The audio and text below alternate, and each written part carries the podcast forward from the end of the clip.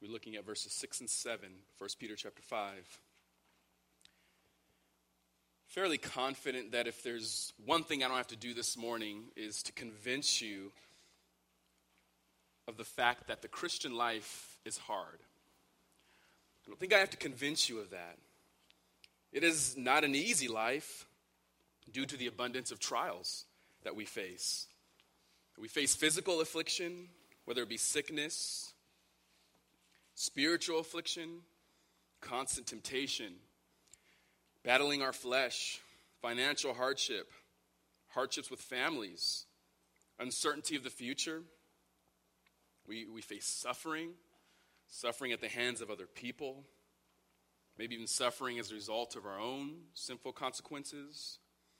And even to crown these afflictions, you have the promise of persecution as a Christian.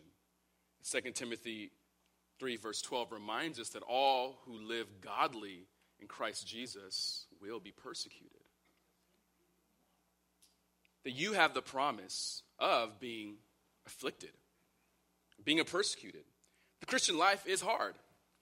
And yet, a common invitation to unbelievers that I'm sure we've all heard at one point or another is oftentimes it starts with that God has a wonderful life, a wonderful plan for your life. And let's be honest, that's true. God does have a wonderful plan for your life, but let's define wonderful. Because it's not wonderful but always by the hands or the ears who hear that message. The statements is true only if you view it from God's perspective. But that's not often what is implied by that statement when it's said. It's offered as an enticement of a better life. Like your life is not okay too much, so come to Jesus and it'll get better. It's offered as, as you can get all the, the, wonderful things that you've been looking for. Just, just make this decision and follow Jesus. But the reality is that the invitation of Christianity essentially begins with this message. And that is to be humbled, be broken, and be contrite. That the message to come to Christ is essentially behold Christ, see Christ, and offer up your sinfulness to the sinless Savior that the message begins with the understanding of our brokenness, of our sinfulness, and our need of Him. In other words, be humbled. Be humbled before a holy God who will crush you in your rebellion if you continue in that rebellion. And he will crush you in hell for all eternity in a resurrected body that is designed for the person to endure eternal punishment forever. Be humbled before this God. But at the same time, be humbled before this God who will willingly save you if you come to him in brokenness, asking for his mercy that's found in Christ. That it begins with humility. Now, hear me, this humility does not end when we come to Christ, but rather we are to continually be humbled before God. That our life is to be marked with humility as a believer, and especially in our afflictions especially in our hardships, especially in our sufferings. So, if there's one critical truth this morning that we all should grasp, if you haven't heard it yet, it is to be humbled. Be humbled. In 1 Peter chapter 5 verse 6, he says, "Therefore, humble yourselves under the mighty hand of God, that he may exalt you at the proper time, casting all your anxiety on him because he cares for you." Within these two verses, we're going to work through it phrase by phrase in, in order for us just to milk it for all that it's worth. Are you humble? I realize it's a dangerous question. It's a dangerous task to evaluate ourselves, to see if we're humble. In a sense, I was talking to someone the other day. It's like when you're searching yourself or searching for humility, something that is inherently designed to look away from yourself, but you're searching. Am I humble? Oh, oh yeah, yeah, I am humble. Ah. Oh, wait, no, I'm not. like you fail the test almost immediately. It is a dangerous test, but it is a true question and something we really should ask of our souls this morning. If this is the one command in this passage, it is to humble ourselves. We must ask, Am I humbled before this God? So we can ask it or even test ourselves this way What is your disposition when difficulty arises? How would people categorize or explain how you are in the midst of difficulties? How would your children, your spouse, your best friends, do they know what happens when the heat rises for you? Does anger rule your heart? Does anxiety, fear, or even do you continually battle hopelessness? Maybe feeling as if there is no point. Many pressures. What's the point? Or are you just disgruntled, disgruntled at life? Disgruntled with people? You feel isolated. You feel alone. Have you allowed yourself to become lukewarm at heart? What about bitterness? You bitter. Has bitterness taken a hold of you? You just think about these, these characteristics, which are not just struggles in themselves, but they really come from a lack of humility. And hear me, this is not to condemn you, but perhaps to reveal a universal struggle amongst believers, if we were honest. So, in a sense, really, this is a family talk. This is a family talk, and the Lord has encouraging words for us in this regard of humility. This humble Savior who came for his people desires for us to be humble as he is. So I want us to see four assurances in affliction that should encourage you to walk humbly for the glory of Christ.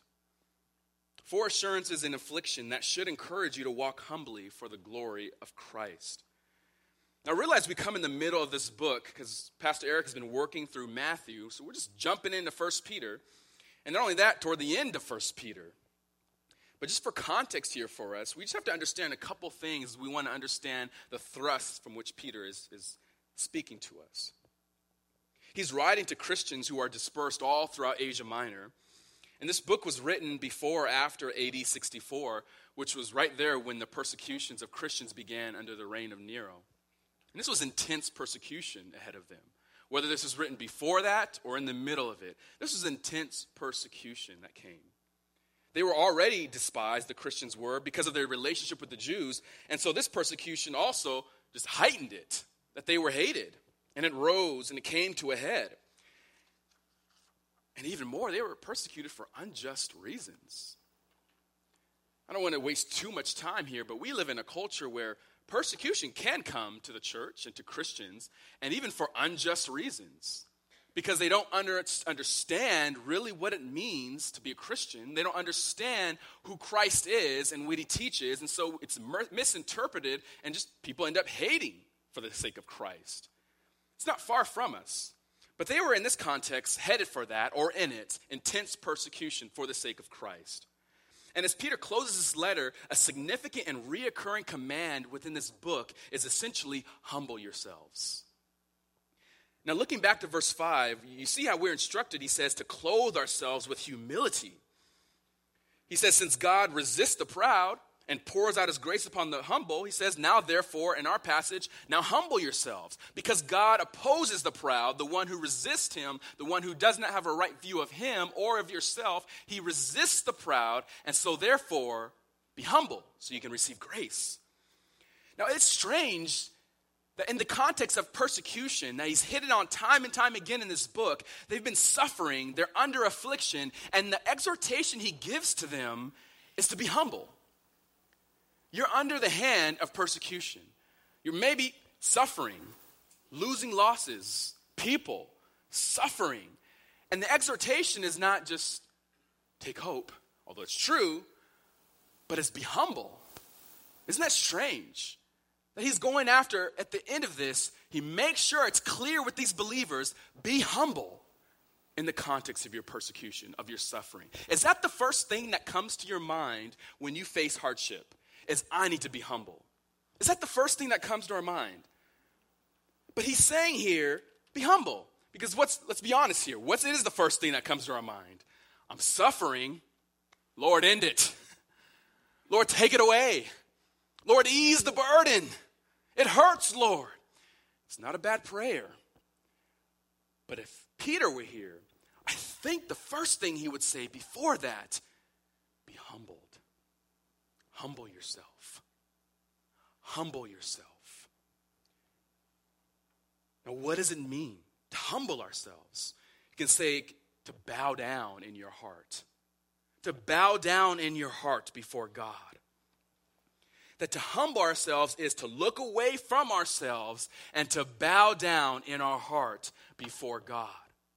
That if we are bowing down, then that means that I realize it's not about me, but it's about Him and His way. We must maintain a clear vision of God if we want to be humble. That if we want to truly fulfill the essence of what God wants for his people, whether you are suffering or whether you are excelling, then we must be humbled. And if we want to be humbled, we must look at God. And this is the exhortation and the reminder that he gives to suffering Christians. And if it's a message to suffering Christians, how much more should it be to every Christian in every circumstance of our life? Are we humble? Have we bowed down in our heart to God? And I think if we're honest, we struggle in true humility because that's evident in how we walk through circumstances. But the Lord has encouragements for us in this. We must maintain a clear vision of God because pride rears its ugly head when we lose sight of the majestic sovereignty of God. Because by definition, is not pride looking at ourselves. So we need to hold fast to these four assurances in affliction that should encourage you to walk humbly for the glory of Christ.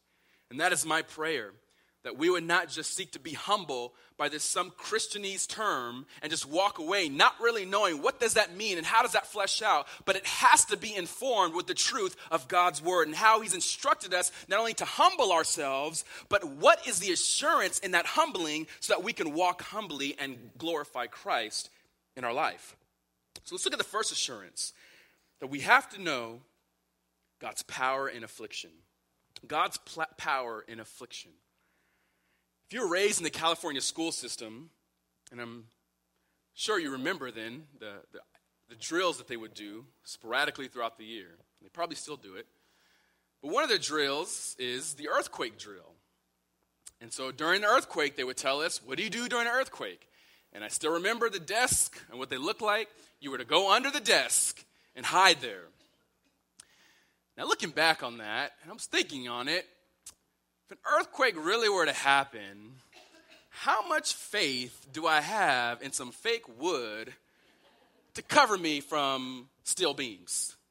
I, I don't know. I struggle to really believe that this desk is going to uphold me in the case of an earthquake. But yet we're told to do that. And to be honest, I didn't look into it to really just, is this really scientifically valid? So if that's what they still tell you to do, do it. Stand under a door, I don't know, under a desk. But still, it's going to be difficult for me to believe that this table, that this fake wood is going to protect me in an earthquake. I'm struggling to believe that. But now, here Peter's saying for us to, to humble ourselves, but then he tells us to humble ourselves where? Where does he say it? It's in your text. You notice how we say, where do we humble ourselves? Not just humble ourselves in some sort of abstract confidence or strength, but he says to humble yourselves under the mighty hand of God. Where do you place your confidence? Where is your strength found? It is not in some sort of abstract knowledge of, well, God is, he, He's powerful, so just hope that God will save you, hope that God will cover you, hope that God will provide for you, but rather, He says to humble yourselves under the mighty hand of God. It would have been one thing if we're commanded to humble ourselves under a shelter that will most likely, maybe you got like a 75 25 chance of being sheltered. But no, he says to humble yourselves under the sure, the certain, the secure hand of God. God cannot be surprised. He can't be overwhelmed. He can't be overpowered by anything or anyone. So, what better hand is there to be under than that? That he says to humble yourselves under his mighty hand. that we should be confident to know that there is nothing that can overpower his hand. And if there is nothing that can overpower his hand, that means everything that happens under his hand is by his sovereign control. And so if I'm going to humble myself under his hand, I know whatever my God had is good. But going further with this, he uses the phrase God's mighty hand. This mighty hand, which is an interesting phrase of saying God's power and strength. But this is a common expression that is used in the Old Testament. And oftentimes, when this phrase is used in the Septuagint, the Greek translation of the Old Testament, this same phrase is used in the Old Testament referring to God's hand in power, in deliverance, in discipline. That it's used time and time again all throughout the Old Testament. So there's no doubt that Peter, when he is using this phrase, he is drawing back to all of the pictures of God's mighty hand over his people. And so when he's saying to, to, humble ourselves under his mighty hand, he's drawing over the well of God's power that has been clearly displayed in history.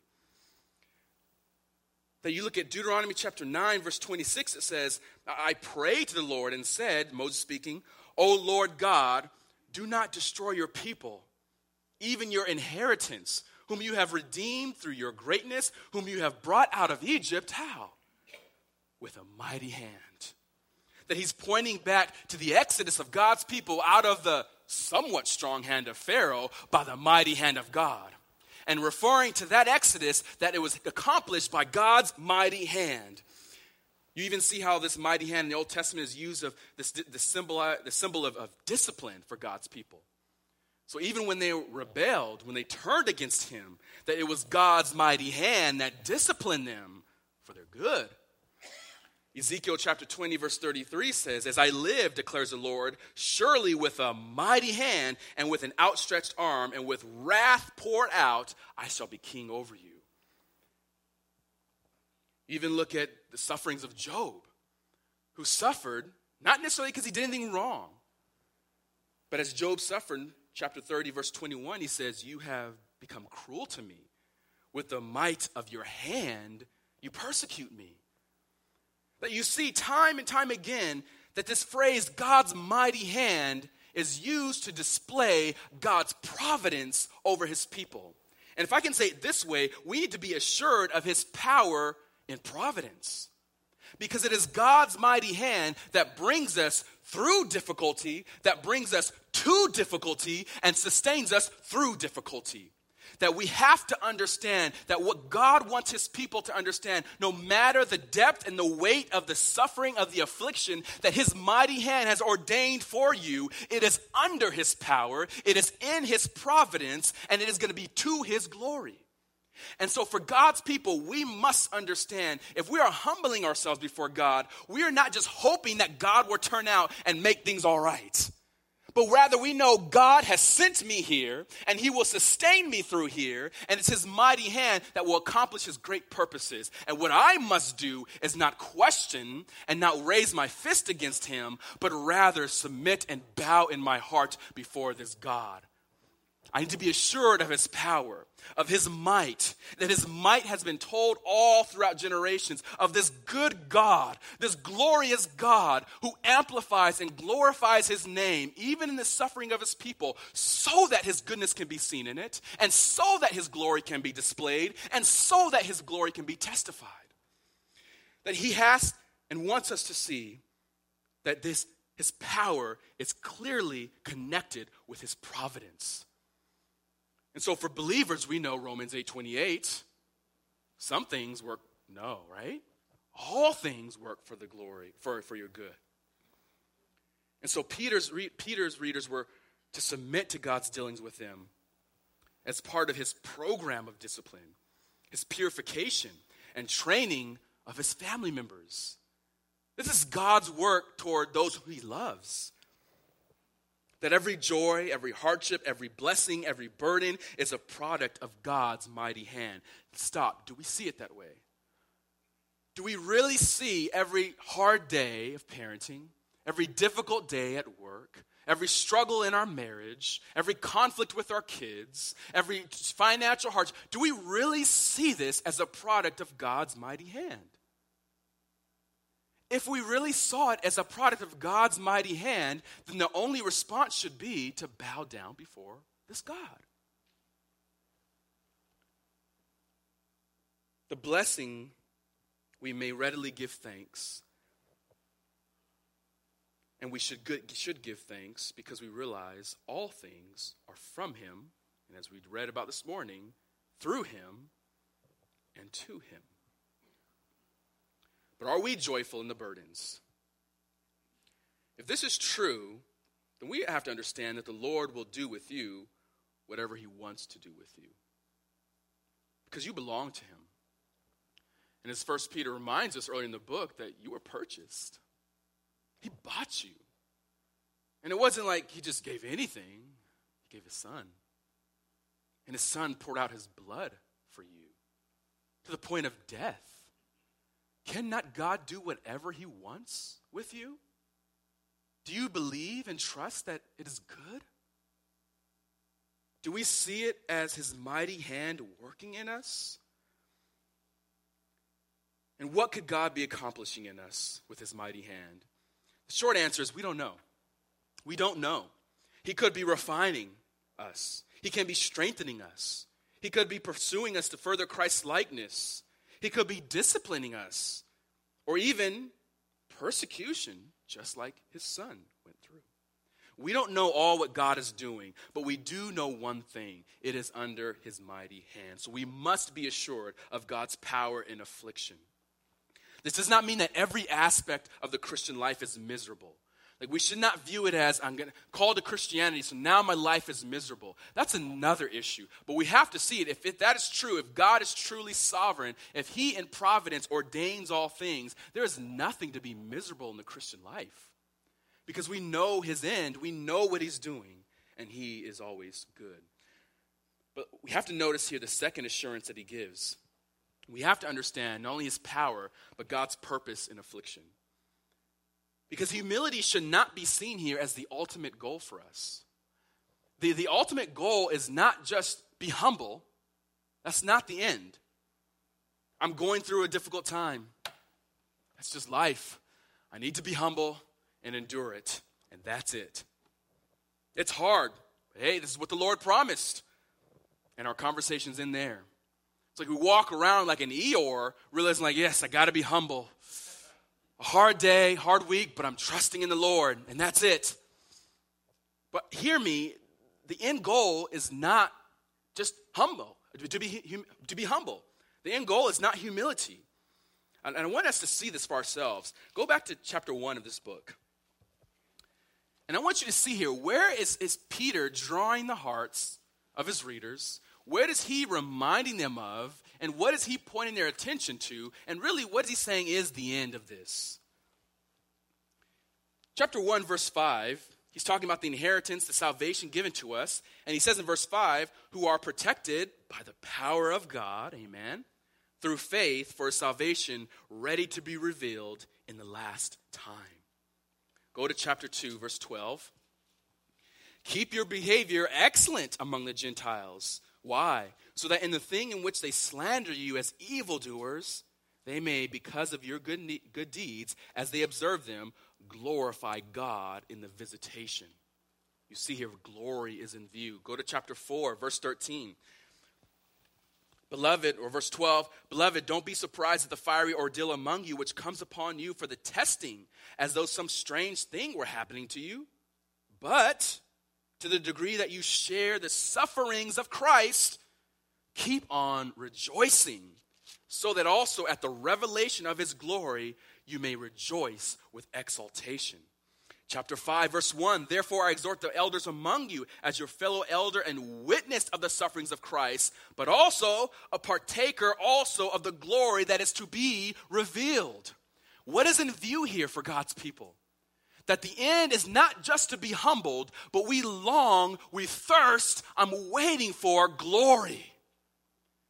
And he says in our passage, Humble yourselves under the mighty hand of God. Why? That he may exalt you in the proper time.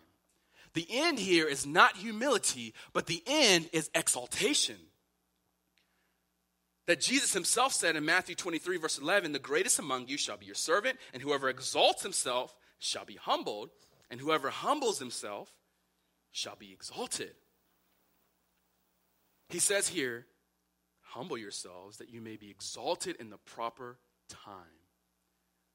The point is not just to bring us to our knees just for the sake of bringing to your knees, but the point is to humble ourselves so that He can exalt you in the proper time. Now, commentators go back and forth in terms of what is he talking about when he's saying in the proper time? Like, when is that time? We just read about time in First Peter already when he says the time in the last time, he says, to be revealed, the salvation to be revealed. He's referring to this eschatological sense of in the time. That in the last time, he says in the chapter 1. There are other commentators that believe that in the proper time is not referring to the eschatological end time when we will see Christ and his glory in that time, but rather, Peter is referring to just in time when God sees fit in our life. There's two views here working at, at play. Is that whether this in proper time, when we will be exalted, is it at the end when we see Christ, or could it be in this lifetime? I won't take us through all the nuts and bolts of that, but I'm going to walk you through my thinking of what I think Peter is trying to get us to see here. When he says that to humble ourselves that we may be exalted at the proper time, yes, he does use time in the eschatological sense in chapter 1, verse 5 that we read. That the salvation is to be revealed, he says literally, though, in the last time, which is the last time. But in our passage here, he just says that God will exalt you in time. Our Bible translators, bringing out the sense of the, of the message, says in proper time, but literally it reads that God will exalt you in time. So, what is Peter doing? I don't think he's only limiting it to that eschatological endpoint of time of exaltation, but he's saying at the proper time, in God's own time clock, he will exalt. Now, that means there will be times in suffering in our time, in our life, where we will face hardship and affliction. And there will be times when God, in His goodness, relieves us of that affliction. There will be times when we are suffering because our kids are in rebellion and we are afflicted. And then our kids, one day, after years of prayer, come to Christ and that affliction is relieved. And they say, Well, I mocked you, mom and dad, but now this Christ I love. There's exaltation in that. That in the proper time, essentially in God's time clock. But hear this that even though if God chooses to, in a sense, give relief or exaltation in this life in His own time, whether it's healing, whether it's release, whatever it is, when God chooses to do so, it is only a foretaste of the supreme fulfillment of the exaltation at the second coming of Christ. So I think he just says, in time, God will exalt you, and a general principle to say that God will work in us and he will lift you up in time. And so if he sovereignly chooses to lift you up in this life, amen and amen, praise God, but it is only a foretaste of the ultimate exaltation that we will see when we see Christ. So in time, he will exalt you. So what do we do now? I'm going to bow my heart before this God and He is going to do what He wills, whether it is today, whether it's tomorrow, whether it's next year, whether it's in 40 years, or whether it's in eternity. I do not know, but my heart is bowed down before this God.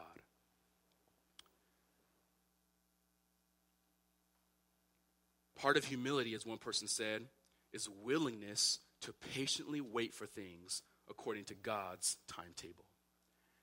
I think we know that, but it's hard to hear, and it's hard to live. That to wait for things in God's timetable.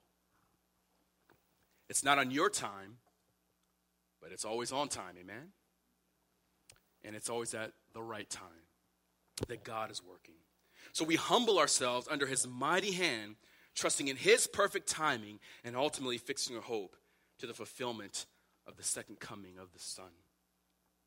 So we must be assured that this humbling is not the end. So understand his purpose in this. Uh, his purpose in affliction is not just to bring us low, but it is to exalt at the right time. And God, in his time clock, will always do right. So we humble our heart to know it will be on time. Third assurance is we must know God's prescription in affliction. His prescription in affliction. And so, what is the Lord prescribing for us? He says to humble ourselves under his mighty hand. We're to trust in his power and providence and in his purpose. But yet, there's still something that we are to do with our concerns. Because still, there's still the issue. I still have concerns. I understand. I bow my heart before this God, trusting in His timing, understanding that He is powerful in His providence to do what He wills. But yet, what do you do with your concerns? You can do two things you can bear them, or you can cast them. You can bear them, or you can cast them. And what does He tell us to do? He says, casting, verse, six, verse 7, casting all your anxiety on Him. What do you do with it? You throw it, literally, cast is to throw upon Him. You give it to Him. It's a participial verb, it's an ing verb explaining how believers can humble themselves under God's mighty hand. So if we step back and look at the passage again, he says, Humble yourselves, which is the command. And so, how do we humble ourselves, according to verse 7? Casting our cares before Him. You cast your anxiety on Him. That how am I displaying this humbly, this, this humility? How am I to be humble? It is to realize the weight and my need and to cast it upon Him. And why would I cast it upon Him? Because I realize I am insufficient to bear this and to walk through this. And so, therefore, I must cast it upon the one who ordained this for me, and I trust Him to do what is good for me. And so, I give Him my cares. And so we cast it. What are we to do with it? We give it to Him. We humble ourselves by casting our worries on God. We bring every concern before Him. Philippians 4 6, we know it well.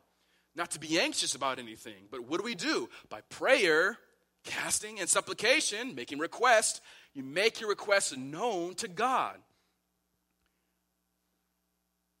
We see here he's saying you don't bear it, but you cast it. And we can say here, then, by implication, when we fail to cast our cares before God, but rather when we allow ourselves and our heart to be consumed with fear and anxiety because we have not cast it upon the Lord, then that means we're still prideful in our heart. If we're not casting our cares, we have not humbled ourselves. It shows that giving, it shows that, that in neglecting to do this, in this example of pride. And I think it's important for us is when we know we are to give our concerns to the Lord, what I think is just practically helpful for us is to not just generally, Lord, I give this to you, which is good prayer, so pray it, but I really think we need to be specific in really what are we casting? Because if you think about it this way, for example, Paul, 2 Corinthians chapter 12, verse 7, when it's the, the passage of Paul's affliction, his own affliction, you notice how Paul works through that affliction for us. When he's talking about the thorn in his side, he says there was a messenger, a messenger of Satan sent to buffet me. And what does Paul do about that affliction? The thorn in his side. What does he do specifically? He tells us that I asked the Lord to take it from me, to take it from me three times. He specifically sought God through supplication, as he should have, about, Lord, this thorn is in my side and it hurts. Right, we're not going to talk about what the thorn was, but his affliction. And this, Lord, it hurts. And what does Paul do about that? He prays specifically, Lord, remove it. But then he comes to the end of it, and God does not mo- remove it. And so, what does Paul do? He says, The Lord told me that your grace, his grace, is sufficient for me. He was very specific about what he was toiling with, what afflicted him, and he brought it before the Lord, and he realized that God's grace is sufficient whether he changes it or not. I think we must be specific when we are struggling with anxiety or fear or anger, when we are under affliction of any sort, we must bring our specific cares before the Lord. That we have to, to be specific about what we are toiling with. That, Lord, you have called me to parent. And Lord, these kids are trying me. Lord, I'm angry. Lord, and I realize this is wrong. I want it my way, and I want it now. And God, I confess that selfishness. But Lord, help me not to want just an easy parenting day, but help me to be a faithful parent. I give to you, Lord, this difficult day, trusting in your hand to uphold me. I realize my specific need of what I'm wanting, and I'm casting it before Him because I realize my problem is I want it my way and I want it now. My heart is not bowed down to Him because I want it my way. Lord, I'm going into work here, and you know this difficulty I have with the supervisor who's always picking on me. He, his, his expectations are unreasonable. He doesn't even live it out himself. He's a hypocrite. And, and Lord, I realize your word says that I must be obedient to this master, even if he is unreasonable to, toward me. Lord, help me not to want to be acknowledged at work, but Lord, help me to work specifically to glorify you. We need to be specific and really what are we carrying? What anxiety is weighing you down? And what is it that we want that I need to cast to God to realize I may be prideful in this? That I need to humble myself. What do I need to cast before you, Lord, so that I can humble myself and that you will, in the right time, exalt me? So, as we see, you can't separate genuine humility from incessant prayer. If we're failing to pray, we're failing to be humble. Because prayer just inherently emphasizes our need of God. You can't separate them. And what we tend to do is we normally see prayer as a last resort in our struggles. You notice that of yourself? Like sometimes I catch myself, I'm like, why did I wait till when I was almost boiling up to start praying then? You know, what happened to praying even just before that happened, and even praying when I just started to feel anxious, when I started to be angry? Angry. What happened? Why should I pray even at the beginning of temptation? Like, why do I just wait to pray when it's almost like I'm already almost drowning? Now, praise God, He's gracious in all His timing, and He always sustains us. But I do think there's wisdom in us realizing our need to pray not just as a last resort. When we subtly think that I'm at the end of my, I've tried everything, so let me just now pray and give to God.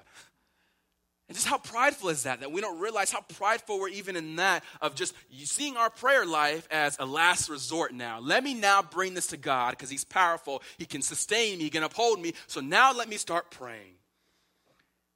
And just the subtle ways when pride seeps in in our life. But prayer is not our last resort, it is our supreme weapon in, in humble dependence. We must pray. And our prescription he gives us is humble yourselves under the mighty hand of God that he may exalt you. So, how do you do that? You're casting your cares on him. Now, finally, this fourth assurance is God's provision in affliction. Now, why do you cast your cares upon Him? Why are we to do this? He says simply at the end of verse 7 because He cares for you. Your shepherd cares for you. This simple yet comforting words from the mouth of God should encourage us and no matter the affliction that comes your way. God cares for you. We cast our cares upon him not only because he's able to bear them, amen and amen, and not only because he has commanded us to do so, amen and amen, but we cast our cares because he cares for you. He loves you. And it's the, last thing sometimes we think in the middle of our affliction God, why are you doing this? We doubt his care for us.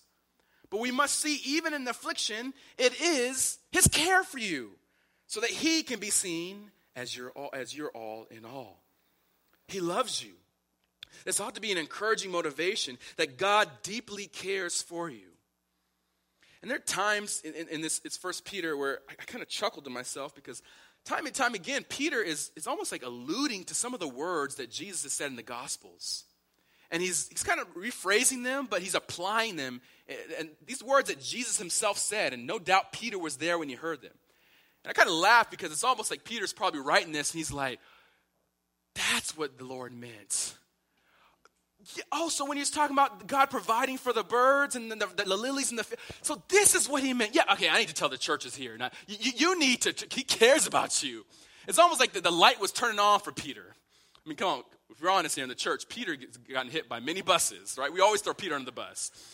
But it's, it's almost as if he's heard all of these talks that the Lord has said, and he's applying them now in this epistle to, to believers to live out. Like, this is what the Lord meant. Oh, cast your cares. He cares for you. If he takes care of the lilies, if he dresses them, why are we worried about what we're going to wear? If he feeds the birds, why am I worried about he's going to feed me? If he protects, why am I concerned about God, about what God can do for me if I realize who God is? And he always provides for his creation, so certainly he's going to provide for his children.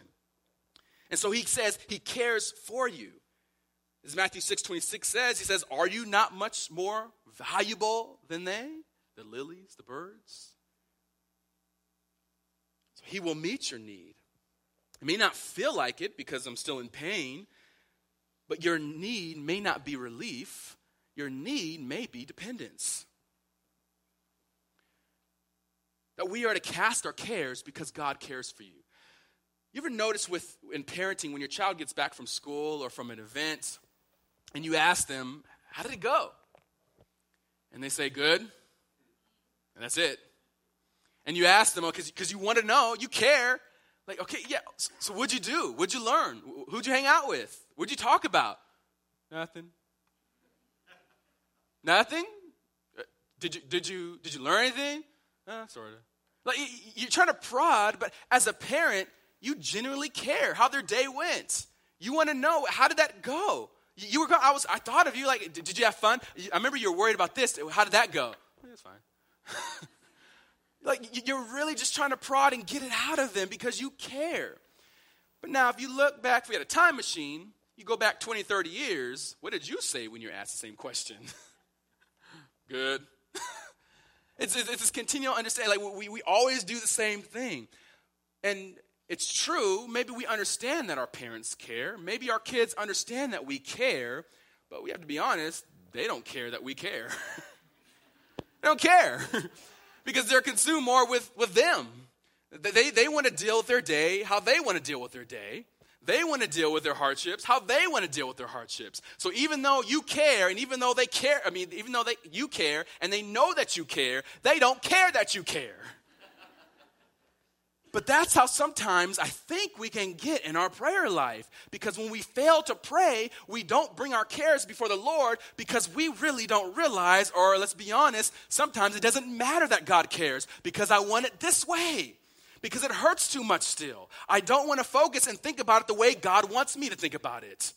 God cares about my life that He wants to work in me a certain way, but let's be honest, I don't care if He wants to do it that way. I want it this way.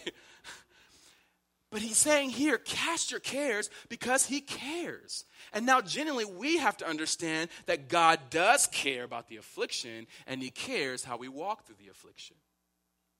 And so, therefore, what do we do? We cast it because he cares and he provides.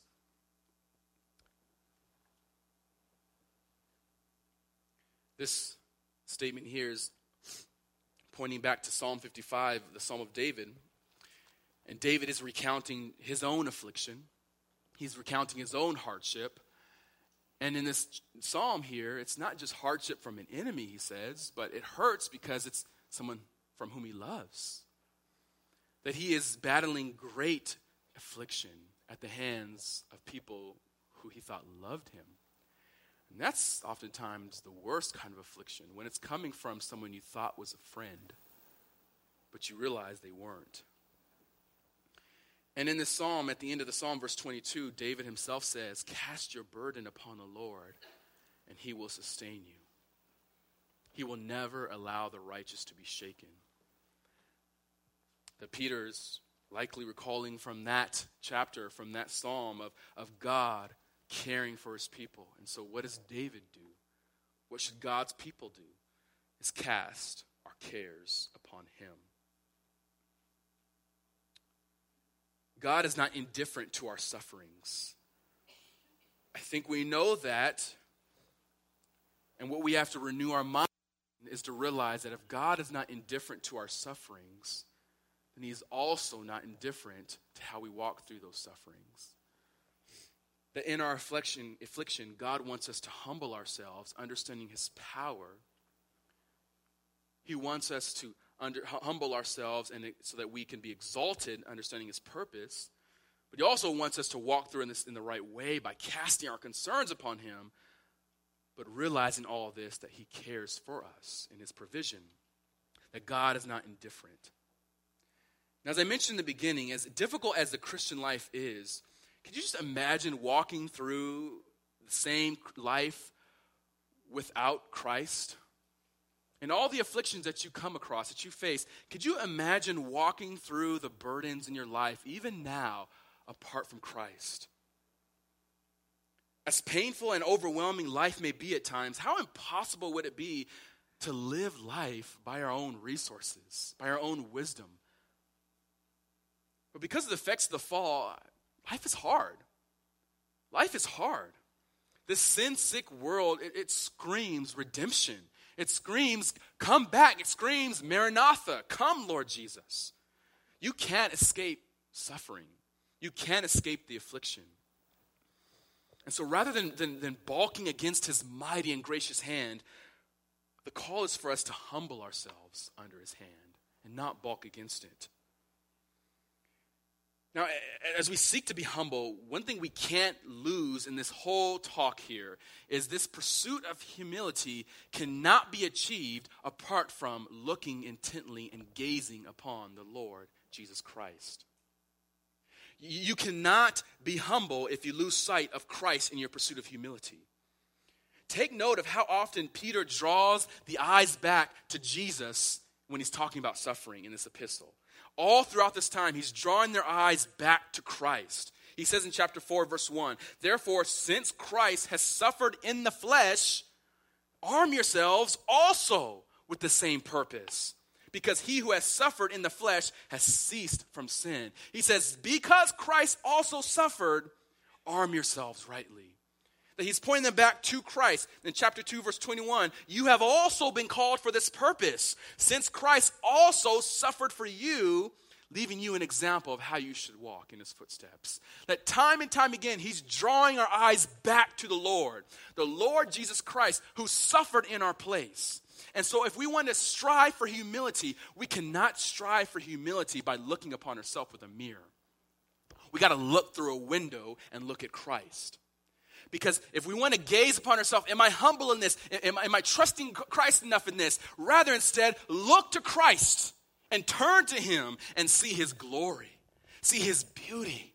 See his sufficiency. See his plan in your suffering. See his glory in your suffering. See his provision in your suffering. See his love in your suffering. See how he suffered in your place. You look at Christ, and every day, every turn, look at Christ and you can be nothing but humbled in his presence.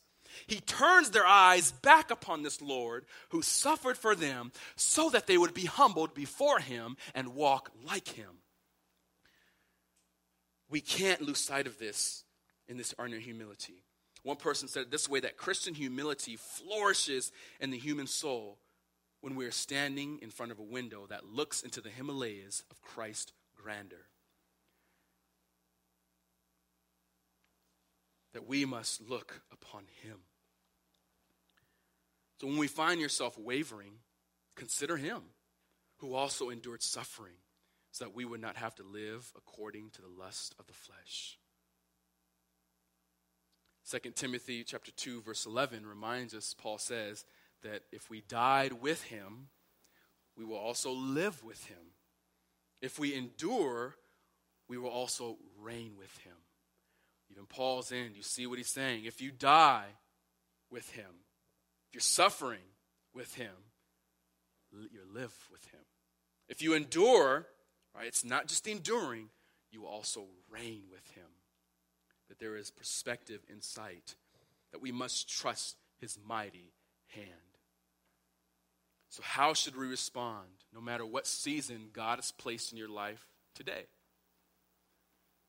Believer, it is found in humbling yourself under his mighty hand, and he will exalt you at the proper time. So cast your cares upon him because he cares for you. Let's pray.